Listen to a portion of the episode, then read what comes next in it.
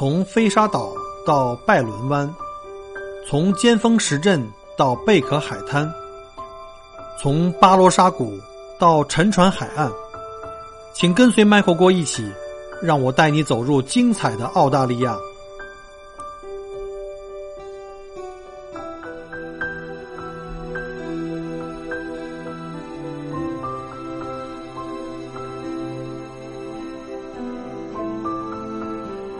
各位听友大家好，欢迎再次收听Michael郭聊澳洲啊！今天我们又开始了一期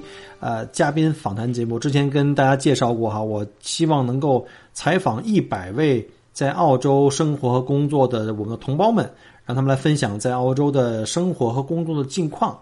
啊！这个目标呢就离100位越来越近了哈。今天呢我特别开心啊，因为我们请到了一位神秘嘉宾啊，也是我们在墨尔本的美女，欢迎 Rebecca。Hello， 大家好。对，去年底我们因为很有幸啊，小郭被钦点啊出台，然后接待瑞贝卡跟家人一起呢去这个大洋路旅行，我们一起度过了2天愉快的大洋旅行，玩得很开心啊，对，玩得很开心。然后呢，就是当时是瑞贝卡的妈妈还有小姨，对吧？嗯，对，你们3个一起，然后呢，等于我带着3位美女共游大洋路，那是我。2019年非常精彩的一段旅行，因为整个那过程中我没有认为我自己是导游，你知道吗？就把自己又变成了这个开心的一份子，然后学到了很多东西。尤其小姨给我留下特别深的印象，她对这个音乐的鉴赏能力，哎呀，简直啊，就不说了啊！三姨知识非常渊博，对，非常厉害啊！是三姨啊！啊，我妈妈是家里老小，爸爸也是，所以所有全都比他们大。然后我也是家里最小的。OK， 好，了解了。那今天呢，其实想请 Rebecca 来，是因为我们在路上呢，我们一起在聊天啊。当时这个 Rebecca 的妈妈特别的自豪啊，给我介绍了这个美女的各种的这个精彩人生。当时我听到以后，这个确实是太值得录一期节目了。我记得当时我就这个开始有这个动心想采访嘉宾的这个愿望啊，但是当时女嘉宾很忙，当时你在好像准备着在考试吧？当时就是正好对准备毕业的时候，然后就找工作呀什么的，那个还有就是办移民的这些事。OK， 哎，能跟大家说一下，你先简单介绍一下你现在在墨尔本哪个学校毕业的吗？墨大学语言病理学专业的，是研究生。语言病理学，对，研究生很牛啊！啊，没有啊。那你现在已经是拿到 PR 是吗？对，前一阵子刚刚拿到。那你是什么时候开始申请的这个 PR？ 用了多长时间拿到的呀？就是毕业了之后开始申请的，因为需要那个职业评估嘛，然后职业评估需要我的毕业证啊什么的，就是12月份左右毕业。你12月份毕业，然后就申请，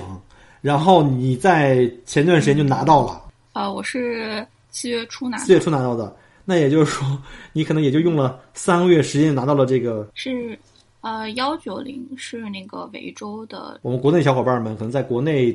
大学，然后工作，然后毕业，然后再申请技术移民，那简直是我看他们的这个历史，就写在那个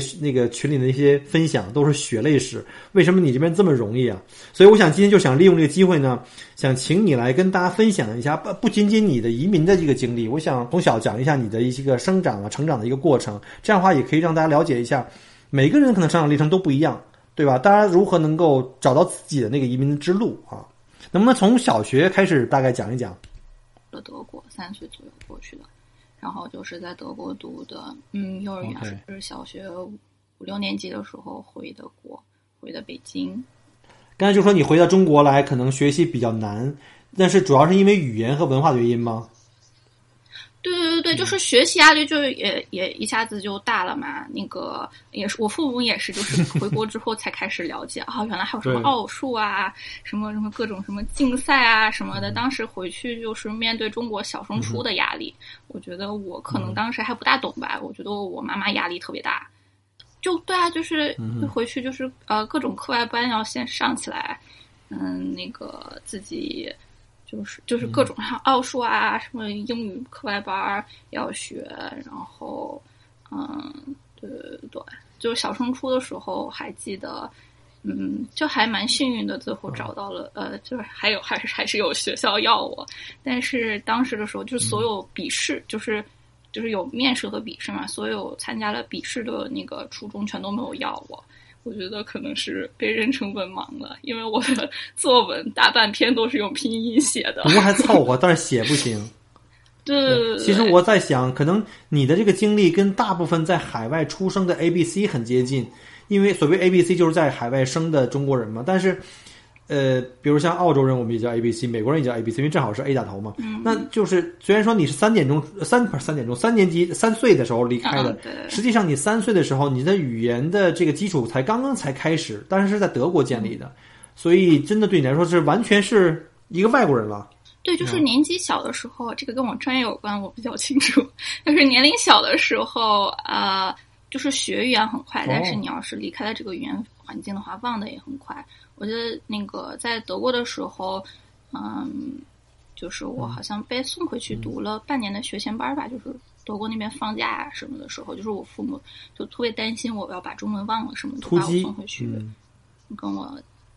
就是亲戚家里面住了一段时间，去上课啊什么的，就是都是那个幼儿园结束、小学开始之前，然后我回去读德国小学的时候，好像就把德文全都忘掉，就是因为小孩不在一个语言环境的话，忘一个语言是很快的，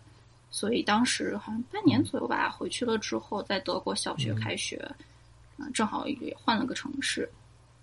就是幼儿园结束了，回了国一段日子，然后半年多吧，半年多一些，就没有跟上，正好开学，就是还是稍微晚一点插进班里面去，好像德文就全都忘了。后来又但是好像听他们说，好像就是学起来用了蛮快的，几个月时间就又可以了。但是当时就什么都不大，都听不大懂。就小孩的话是学很忘得很快。我觉得中文的话，就是在3岁左右的话，语言的基础基本上都建好了，就是一直保持这个语言环境的话就没有什么，然后等再回来的话，就是交流其实没什么太大问题，但是学习比较吃力。就是中文的话一直是在家说，就是我其实初中左右的时候说没什么太大问题，可能就是写问题最大。那为什么要考虑去美国？可能就是刚回国，就初中啊，我觉得就是人际交流方面没什么问题，然后学术方面的话，就慢慢的也差不多跟上了嘛。我在初中是101的，就学校还可以，还不错的一个学校。101很好的学校但是就是感觉就是同学也都非常不错嘛。就读书吧，觉得有些吃力，同时加上没什么太大意思，尤其是我觉得是那种中考的时候吧，就是做很多卷子，然后不停的重复这些东西，然后就是我觉得应试的这些东西的话，你要是肯去下这份功，然后你有很好的老师，他知道怎么教，然后你有个很好的学习环境的话，基础方面是一件事情，可是做起来很无聊，就可能我也就是一直没有找到那个其中的乐趣吧。然后当时中考的时候，我就想说，要是高考的时候，就是所有人都不想说你一定要考上一个好高中，这样才能考上一个好大学。你考上一个好大学之后，你的人生才能怎么样，所以说压力很大嘛。然后就觉得好像就这么折腾完了一圈之后，然后3年之后高考好像还要再来一遍，就觉得好像自己有点。反正，而且我觉得我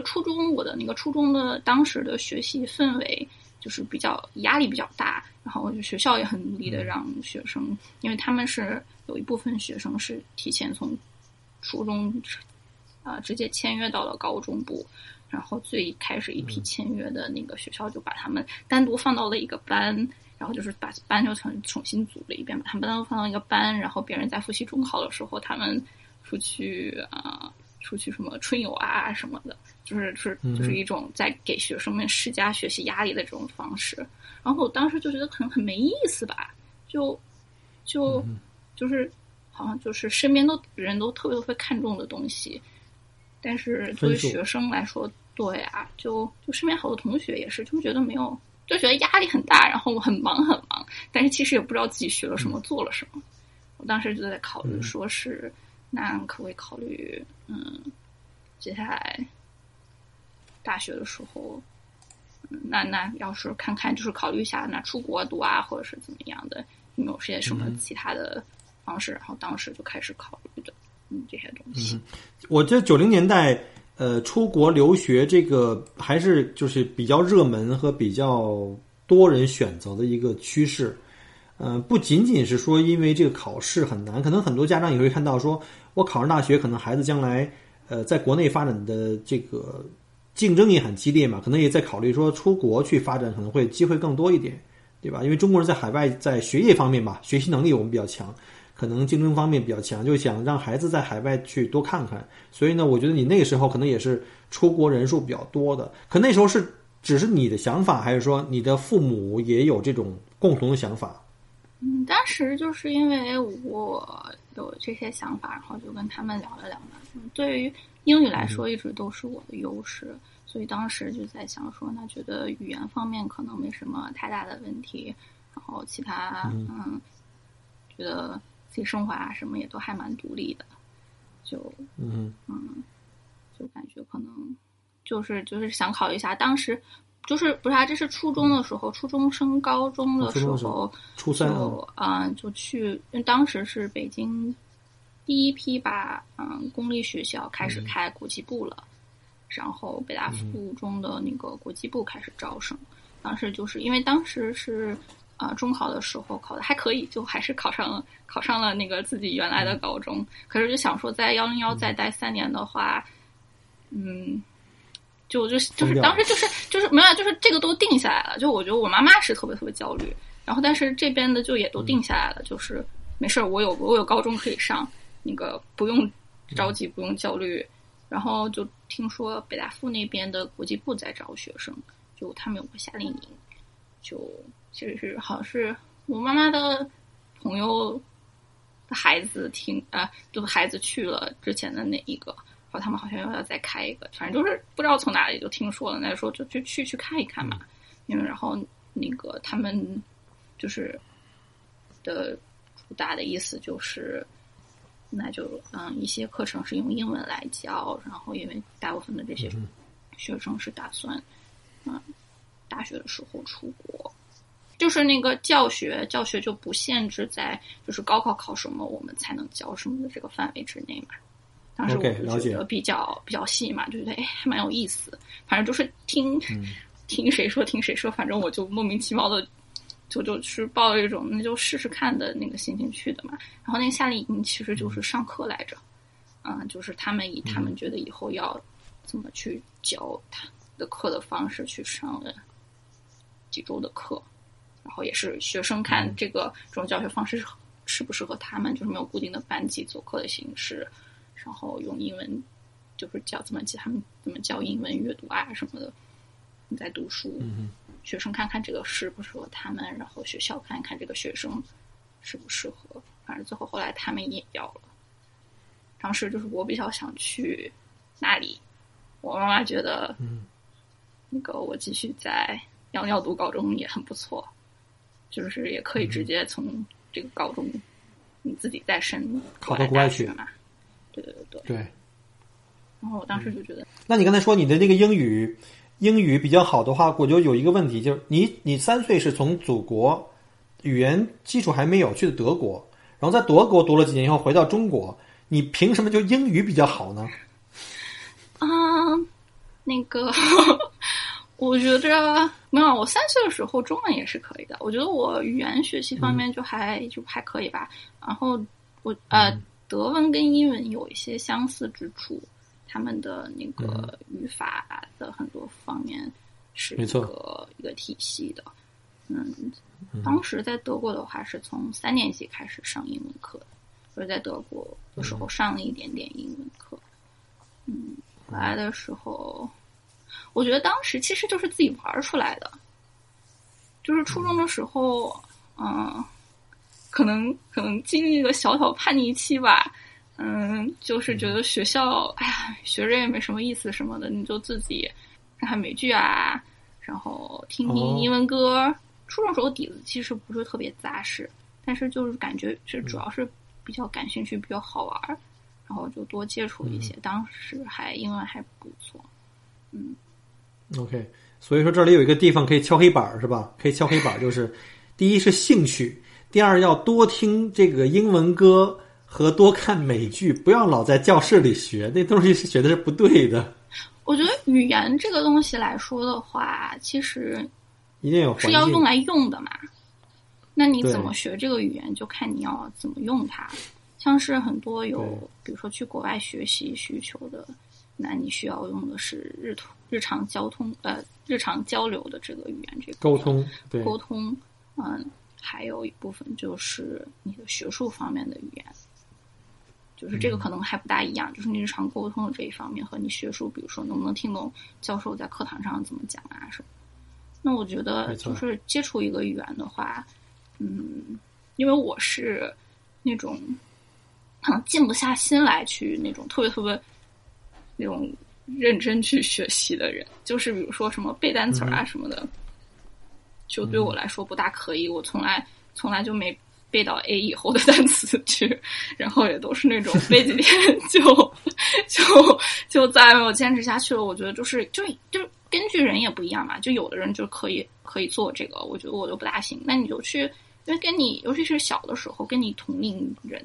在，比如说你要无论是学哪个语言，在那个语言环境里面也会用这个语言去玩。那你就把你本来的兴趣，你喜欢什么类的电影，你喜欢看什么样的课外书，喜欢科幻类的，你就把它换成那个语言就可以了。没错，就是这样的话，慢慢的，就是普通的那种交流沟通这方面就可以。然后我觉得学术方面的话，是我当时去的高中有很好的老师，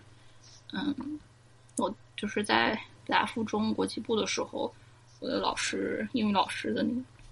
态度就是：你们是想去国外读书的，那你们的阅读能力呀，就是那种学术方面的能力不能差。所以我们的英文课主要就是读英文书，然后课上讨论。就是我觉得就是你们就是那边怎么教学的环境，你就是要怎么做。因为去大学可能。有时候作业要读好多各种的书啊、论文啊什么的，然后你还得自己写东西。那我能问一下，你有没有参加过那个什么新东方那种速成班啊？有的啊。那个初中的时候啊，因为当时就是很短暂的考虑一下要不要高中就出国，但是后来这事儿就没后来了。但是当时就是说，那要是出去是不是要考一下托福啊？就妈妈就给我报了个托福班，然后去考一下托福。当时就是去新东方上的那种大课，那种特别特别大的教室，乌泱泱的很多人，然后上面这样是这样。是。那你觉得新东方那个方式有帮助吗？对你英语提高，还是只是帮你去答题技巧，提高答题技巧？我觉得这类的考试的话，我觉得那种答题技巧他们是很专业的吧。但是，我觉得其实很多这种方面考试，像是无论是托福啊，还是雅思啊，还是 PT 啊也好，就是你的语言程度真正到的话，其实就没有那么难。但是如果你是想，所以最完美的状况就是你的语言程度已经很好，然后你去练习一下答题技巧，你把这个。就再加上去，然后你就达到了你可能需要的地方。可能但是就是考试是一方面，但是你需要考虑就是以后这个你要是真要是去那个国家工作，去那个国家读书的话，这个语言你还是得用的，也逃不掉。对，没错。所以我觉得可能效率最高的方式就是你直接去学这个语言，然后你可能再需要加一些考试技巧去考试的事，因为要不你花了很大时间去背各种题经啊什么的，就是。去为了考这个试，然后你还需要花大量的时间去再学这个语言，其实，我觉得效率倒不是特别高，所以还是要有一定的基础才可以再去参加这种应试考试。我觉得可能那样的话，就是效率最高，作用也最大吧。我觉得很难把一个你说就是，比如说像是我不知道的一个什么语言，就光培养我考试技巧，我把它考一个特别特别高的分。没错。那你是在真正开始申请美国的大学什么时候开始就是获得了美国大学那边的 offer 啊？然后就是你当时托福的考试的经验有没有什么特别痛苦的那种3刷4刷？我觉得是初中的时候考托福的时候，学的比较认真吧。后来等到大学在学考的时候，就大概知道流程了。大学的时候，高中的时候，我是大概高3就是那个申请季的时候拿到的 offer 嘛。美国大学的申请季全都扎堆在一起。那个是高中是在北大附国际部中。就后来我去了那边，就是跟家里面还起了比较大的冲突嘛。就是我妈妈想让我继续在杨柳待着，她觉得就是这新的项目，当时是第一年招生，也不大靠谱，也不大清楚他们在干嘛。然后我可能是就是我找了很多理由，就是觉得啊他们怎么比较个性化的教学啊怎么样，但是其实主要是原因可能就是觉得比较好玩。就是觉得对，是想换个环境，然后觉得那边就是对于老师来说，其实你不需要按照一个标准去教书，其实这个工作也变得更有意思了。你可以去教你喜欢的东西，你感兴趣的东西，你不需要一定要教课本上的东西。没错。然后那对于老师来说，这份工作变得更有意思；对于学生来说，学起来就很有意思。就是我觉得学东西的话，其实很看老师，就是这个老师对这个科很有激情，他很喜欢他教的东西，他很想让你也喜欢的时候，这个就是在学校也好，在后来以后社会上的也好，你听着就觉得很有兴趣，你对这个东西感不感兴趣，就是有时候不大重要，就是你听一个对自己专业或者是自己领域特别特别感兴趣、特别有激情的人去讲他的东西。就是可能你没有什么基础知识，你听起来觉得津津有味很有意思，但是你就是我觉得对于老师来说，这个工作变得不一样了之后，对于学生来说就很有意思。所以当时就是我很想去那边，就高中我觉得过得挺开心，高中我觉得是所有学习生涯中过得最开心的一段日子。你知道你这个经历是跟大部分人都完全不一样的，很多人的高中呢简直就是完全是痛苦的，痛苦不堪的。对，我觉得高中就很幸运，就是老师上课时候还比较严吧，但是平时大家都住校，然后平时我们就20几个人一小撮人，也把学生挺当朋友这样看，就会跟我们聊啊什么。学校也是刚刚开始，刚刚摸索啊。他们招新的老师的时候，当时都是要我们学生也要来面试，他们给我们试讲，然后我们去回馈给他们说。喜不喜欢这个老师的课。还有像是当时的话，他们最开始聘很多外教，都是先是短期来聘用的，因为就是本来在北京虽然外教很多，但是这个流动性特别特别大嘛。是。但是在当时说他们开始的时候是短期聘用，因为流动性很大，然后水平也非常参差不齐，就是有的人可以教得很好，就是你会教一个东西，不是说你自己会了你就能教嘛？这个东西是你的母语，你不一定你就可以教这个东西。就有的人是属于满腹的知识，但是很难去把它阐述的很清楚、简单的让别人理解。那有的人可能本身的这个学识的基础并不是说满腹经纶，但是他的这个演绎的能力很高，所以呢，就是很容易让他的听众听得进去。对啊，而且还有比如说是像是我中文算是我的母语吧。但是我也没有办法出去教什么中文文学课呀，就是我对这个内容不知道，然后其实我对这个语言可能也没有那么了解，就是尤其是我觉得，因为像是当时的话，很多地方聘用外教，英文是他们的母语，而且经常是就是他们学过的唯一的语言，有的到中国了学了一点中文，有的也没有怎么，因为在中国你说英文的话，你在你的特定群体里其实也可以的。那他们其实没有学第二语言的经历和经验，那让他们来教的话，其实有的人教不好，所以当时就我觉得学校很就是这样。然后就是比如说有一些老师，就是他们开始教之后，我们去跟那个老师们反馈说，这个老师教的不好，他的课不知道他在干什么，然后也学不到东西，学校就会换，就是这种情况，没错。就感觉就是很幸运，对我感觉很幸运的是高中遇到了很好的英语老师。是老外是吗？是那个加拿大，他小时候家里面移民去加拿大的。OK， 那就是说你高三的时候还没有高考就拿到了美国的学校的这个 offer， 那你当时肯定是心里特别开心，因为就不用去挤那个就是百万雄师挤那个独木桥。你拿到 offer 以后肯定就不用参加高考了，你没有参加高考对吗？没有。那你太幸福了。对，就是当时就是参加的是美国那边的嘛，美国的SAT 要考，然后要去香港那边考，因为当时不知道现在有没有变，当时在中国大陆是没有考点。然后呢，就考完试拿到 offer 以后就去美国读书，去的一个挺小的文理学院 Carlton College。 Carlton 然后是在哪个城市？在美国的明尼苏达州。 OK， 就是美国的中部北边，挨着加拿大。 OK， 特别冷。是不是也是五大湖？对对对对。哦，那冬天会真的也是雪特别大，然后冬天第一场雪大概10月份左右下吧，然后正常今年的话到明年的4、5月份不带化的。我天哪，那你怎么生活？多冷啊！我感觉就是这辈子的雪我都看过了，我已经把这辈子的雪都看够了。我看我接下来都来到了澳大利亚，这是一个很主要原因吧。就是下一个话题就是我们来讲澳洲的这个生活。那你在德国的时候是在德国的哪个地方啊？是哪个城市啊？北部还是南部？德国的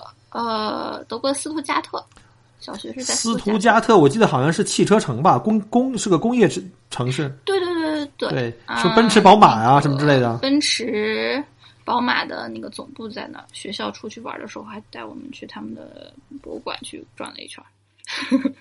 就是那种组织学生春游。冬天会下雪，但是下的不多。OK， 气候还蛮好的。OK， 那再说回你在美国的留学的这几年，你在美国那边待了多少年？总共是4年，你是读了本科回来是吧？对对对对，是4年本科。在美国的话，当时想去美国。就是选文理学院啊，去选美国去读大学，一个原因是你报的时候不需要报专业。我觉得因为不像是中国高考，你需要填你要学什么专业嘛。没错。但是我觉得那个时候，其实就是这些东西其实都是乱填的，就是你当时要是让我选的话，我肯定是胡说。就是我对。别的东西也没有那么了解，然后你没有去学过呀，没有去接触过，你也不知道这个东西适不适合你，所以当时其实就不知道要学什么。那个去申请大学的时候，有的人也会，就是你申请文书啊写的时候，有的人会提自己想学什么什么的，所以我当时就是都写我不知道，因为就是不知道嘛。有可能我也是人过得迷糊一些，就我。不知道自己擅长什么，也不知道自己特别想做什么，就觉得自己对什么都还蛮感兴趣。就是我觉得我什么都想试一下。那你最后到底选择什么专业呢？但是就是，后来是在美国那个大学是大二的中间的时候定专业。我当时定的是语言学的专业。OK。后来在父母的要求下把它后来的又改成了那个认知科学，就是 cognitive science。 Okay. 对我来说这个都是特别听不懂的专业名词。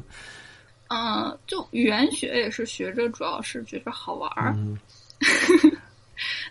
就是那个的话就是有一个很好的教授，然后跟他上了很多门课，就是课都是自己可以选的嘛。就是我的大学的，就是美国大部分大学，尤其是文理学院的教学方式，就是所有的课你都可以选，然后所有的课你都是不像可能中国的更多的部分是你有你的专业课，然后你有你的选修课，然后你的选修课也是跟就是所有的学生都是这个不是这个专业的同学一起上这门课的，但是在。大学美国的文理学院里面的话，就是所有的课，比如说你去上一门英文文学课，你就是跟可能是其他想学这个专业的学生一起上的，因为这也是他们的必修课之一。那比如说我的，就是你当时上的时候你也不大清楚，所以你会摆很多不同领域，然后你毕业有要求你需要比如说上一些就是那种计算类型的课程，一些什么文学类型的课程，一些什么类型的课程，就是范围都有了，你都修过了之后，你才可以毕业。主要是学分的概念，要求就是除了对，就是你学分要修满，你自己的专业要求的课程都要修满，然后你同时还要需要满足学校的，就是不同类课程都要修满的这些要求才可以毕业，因为它的整个的理念是，我们不是在教你，比如说只去做这么一个，我们不是在做一个职业培养，我们是希望你在大学的这段时间，你有这个时间，有这个精力去多多接触各方面，就是涉猎广泛，在你最自己的这个专业领域里面要有一个纵深，但同时也要涉猎广泛。对对 对, 对，我觉得这个挺好的。所以他这个环境鼓励这个嘛，所以刚刚开学的时候，你就比如说你可能这一学期你上，你看一门生物课，然后一门那个什么。印刷历史，学印刷史了。大学上的最开心的一门课，对对对。然后还有一部分就是自己那个手动操作那个签字、活字印刷什么的。对。Okay. 那个我妈妈还在那个印刷厂工作，她说她也看过，就是别人在那个车间里面签字的时候，然后我在大学也玩过这个东西 ，OK， 就是这个是一门，这是一门德文课类型的 ，OK， 所以你的德文又再一次被 refresh 了，是吗？我在大学的时候就还上过几门德文课，就是想保持一下 ，OK， 还有上过一门那个，叫 German Fairy Tales， 德国的童话故事，对，德文童话故事是一门那个德语文学课。OK， 就是读童话故事，然后各种的那个做这些研究的人的，就是他的那个历史背景啊，然后他的演变，比如像是格林童话的话，就是他们不停更新出过好多版，最开始他们收集的这个版本挺少儿不宜的啊。我从小就爱看，怎么还少儿不宜啊？格林童话非常少儿不宜，然后因为它本来就不是给孩子的童话。OK， 这个童话不是给孩子，就是在德文梅尔显不是给孩子的， okay. 其实就是那种他们是收集就是成人跟成人之间讲故事。OK， 所以那个故事有的就非常少儿不宜，然后他们收集成册的时候有。后来出了好几版，把有的东西删了，慢慢的开始有一些东西更儿童化了。然后在经迪士尼一加工之后，变得更儿童化了。像是就是现在在德国出版，我小时候在德国长大的嘛，就也是到处有格林童话，那个书架上什么的，学校也有，你可以看。其实有部分依然非常血腥，但是进迪士尼处理之后就没有了。Okay. 像是那个。这个那个故事叫什么？是电影吗？拍成迪士尼一定是拍成电影了，对吧？你看我那个英文是 Cinderella 啊，就是那个Cinderella 应该叫做 shit， 我现在就想不起来，Snow White Cinderella 叫什么？灰姑娘，对。灰姑娘啊，就是对，灰姑娘最后的故事是，灰姑娘迪斯尼拍的其实是那个法语版的那什么，但是在格林童话版里面的那个故事的话，最后有那个怎么发现那个鞋不合适，她的两个姐姐为了那个把脚放进鞋里面，一个是。把自己的脚趾头砍掉了塞进去，然后一个是把自己脚后跟砍掉了塞进去，因为他们脚都太大，然后被发现就都是他们已经穿着那个雪人的鞋在路上，然后有个小鸟叫说你看它是假，你看它脚在流血，他们才发现，然后这不都是一般都是事情三次嘛，先是带了一个姐姐，然后她为了飞进去砍了脚趾头，为了砍了脚后跟，然后再回来才是到的那个Cinderella 那里那个鞋才穿得上去，还有一些就是很多故事其实特别血腥恐怖的，然后最后的那个小鸟站在后妈，这个是这个故事吧，然后把她的眼睛给啄瞎啊，这个应该是原文的，还是有的这块好像。这个是德文版啊，法语版的不一样。Okay, 嗯，原来是这样，看来我看的那个格林童话已经是改写过的。对啦，就还有睡美人啊，睡美人的前几版就是不是最终版，但是前几版的部分是，他醒不是被亲醒的，是王子亲醒的。他那个。不是，是那个王子来过了之后又走了。她怀孕了之后，那个怀孕生产的时候醒的，后来她带着孩子又找到了王子，过上了幸福的生活。OK， 这确实有点少儿不宜，或者说少儿太早，就是非常少儿不宜的一个。像我这种年龄的少儿是可以看的，就是，但是就是它的整个的演变过程，然后就是，随着社会的变化，因为更原先的话，在欧洲。因为更原先的话，欧洲的很多的给孩子看的故事其实也很血腥，因为他们的宗旨就是把孩子吓到之后，他就不干这件不好的事或者怎么样。所以很多那故事里面，孩子因为说谎，就是很多那些故事里面，最后孩子都死了。然后孩子做的一般的错事呢，例如比如说说谎，然后说了个小谎，偷了点什么小东西什么的。后来就是那种，他就病了，然后他就病死了。哦，就是那种是那种训诫类型的。Okay. 就是随着你的社会的变化，你的就是就是比如说，就是你成人育儿的方式都不一样啊什么的。其实很多这些东西都体现在了你给孩子看什么书，你的给孩子的故事怎么讲，就很有意思。所以你学那个专业主要是在这一方面，就是在语言和认知这块。那我就是第一个反应就是说，那你学的这个专业的话，其实因为美国在学科方面很多细分的这个学业是非常非常细的。然后呢，但是在中国这边有个问题，就是我们在大学学的东西啊，通常是要跟就业去这个挂钩的，是等于是你大学里有个专业，在市场上就会有个工作。但是在美国的话，很多的专业呢，在市场上并没有一个对应的工作，所以这个你可能会回国的话，可能面临的一个找工作的问题。你当时回国了吗？你为什么没有想？就是首先的问题就是你当时为什么没有想过留在美国？第二个就是你回到中国以后找工作这个问题是不是也是很大的一个困扰？当时一直是想，当时有段时间很认真的是想是接下来去读博士，然后去做学术的。因为那个是语言学方面的，或者是认知科学方面的，就有跟教授一起就是那个做研究啊，然后觉得还蛮有意思。然后其实因为对，就像是我们学校其实就是这是一方面，就是好的一面是你可以学到很多东西，你就是知识方面很广，然后你的学习能力会增强，但是。就是弱势的一点，就是你其实毕业了之后，你并没有对某个专业、某一个工作进行过特别精准的训练，所以，这种像是我的大学环境的话，它整个的是，但是它的可能它唯一培训你的那一点就是你做学术可以，因为你的整个的上课的过程就是你在读很多论文，你去写东西，写论文，然后。这个，所以就是当时其实就也不知道自己可以做什么嘛，然后做了很多这些方面的东西。我参加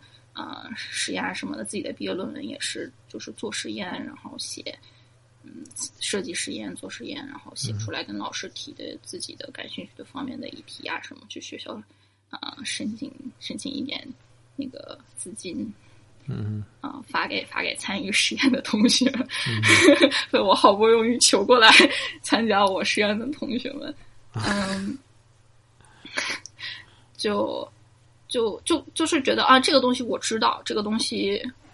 我觉得我会，我做了很多，我觉得我申请的时候比较有优势，所以我当时就可能考虑的是继续往这方面走，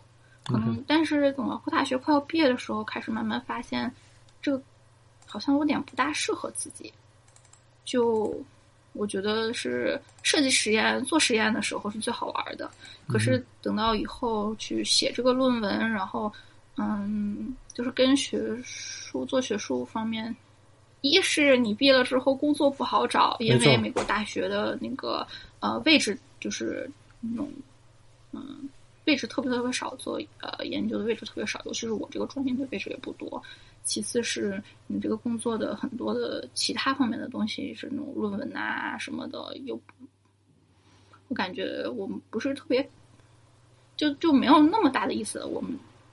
然后反正就是自己的毕业论文写下来也是，就是怎么其实很多方面是你是一方面是你其实希望你的东西很易懂，但是同时你又要把它写成一种那种学术感比较强的，就你可能比较难，这是比较难的一件事，因为你的这市场太窄了，太深了，就感觉，而且感觉就是你在很多东西都停留在比较理论方面的层面上，尤其是我当时的那些方向，其实到做的时候觉得挺好玩，但是你到现实生活中觉得好像就然后也没有什么不好落地，然后就也没有然后了，就是不是你作为这个工作的话，如果你的工作比如说就是去研究那个 non finite tense，就是去研究一个很小很小的一个东西，然后但是它其实跟现实没有什么直接的联系，但是你的工作就是去研究这个，你去写这个论文怎么样，你很忙，你很充实，完事了之后，但是你其实没有什么对于去现实生活中用不到，对，叫做没法变现，就没办法进行变现，变成现金流。倒不一定吧，就是觉得可能对现实中没有那么太大意义。其实可能科研对现实生活的指导意义呢，不是在短期10年20年能看到，它可能对非常长期人类的这个演变呀，或者是这个我们人类文明的这个积淀是有影响的。但是可能短期你看不到，尤其是很多基础类的研究，可能在短期内是没有办法去变现。所以是为什么很多机构并要这方面的人才并不多嘛。对，它是一方面，但是比如说像是我的教授的话，他们的工作就是去做这个研究，他们就是做这个基础研究。那这个东西变不变现，就是他们的工作，他们的工资也收得到嘛。很多东西很多时候不一定就是那种工资，就是那种方面的事情。但是就觉得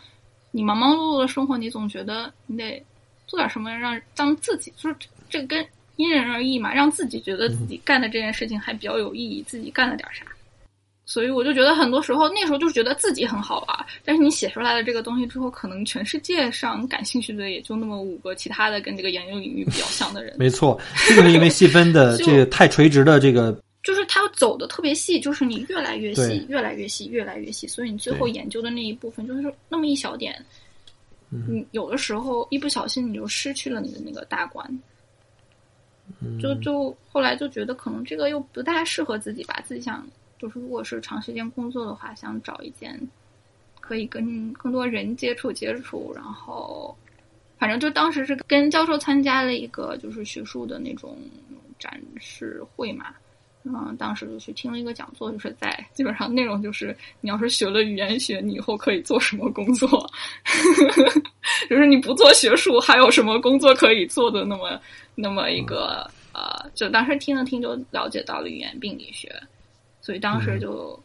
反正当时也不大清楚自己接下来要干什么，所以在要毕业的时候那一波申请学校就没申，心想说那就不着急，再给自己一些时间去了解一下自己想做什么，或者是找工作呀，或者是那就是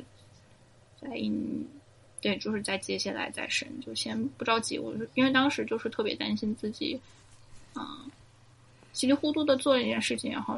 以后录取了之后就这么一下子就走下去了，然后等走到一半突然间发现这个不适合自己。比如像是博士的话，我的那个专业一般要读6-7年，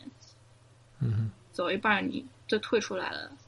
其实还蛮多的。我当时去了解一下嘛，和更多人聊一聊，其实还蛮多人就读不下去了，就发现这个不是自己想要的。我身边就有很多很优秀的同学，真的对自己的特别的感兴趣，就是很激情，所以我觉得我好像又不是这样子的，我觉得这个决定好像做的有点，就是那就放一放吧，就不着急。然后当时也没敢跟父母说，就是申请截止日期都过去了之后才跟他们说。就当时没有任何的美国的学校在准备继续深造在这块，就没有再继续深学校，就当时都其实都定好了。老师的推荐信也要到了，那个考试 GRE 的考试也都要到了，然后那个申请文书也都写好了，就是都没发。就其实也比较冲动的一个决定吧，就突然就觉得好像就是因为要是被这可能就是那什么，但是要是被录了的话，可能觉得自己拒绝不了，可是当时又觉得自己好像不一定是想要继续，就是不想这么稀里糊涂的就。你的直觉告诉你先不要去申是吧？实际上对，我就没申，就什么没申，然后